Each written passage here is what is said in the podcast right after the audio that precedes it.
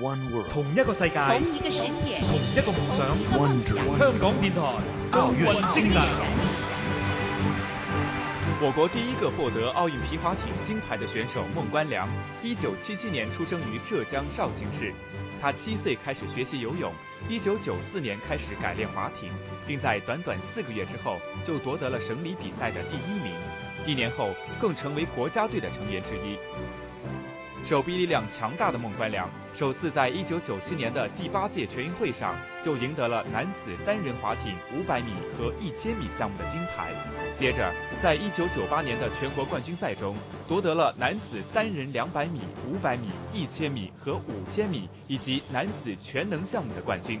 同年，又赢得了曼谷亚运会的男子双人500米铜牌和单人1000米项目的金牌。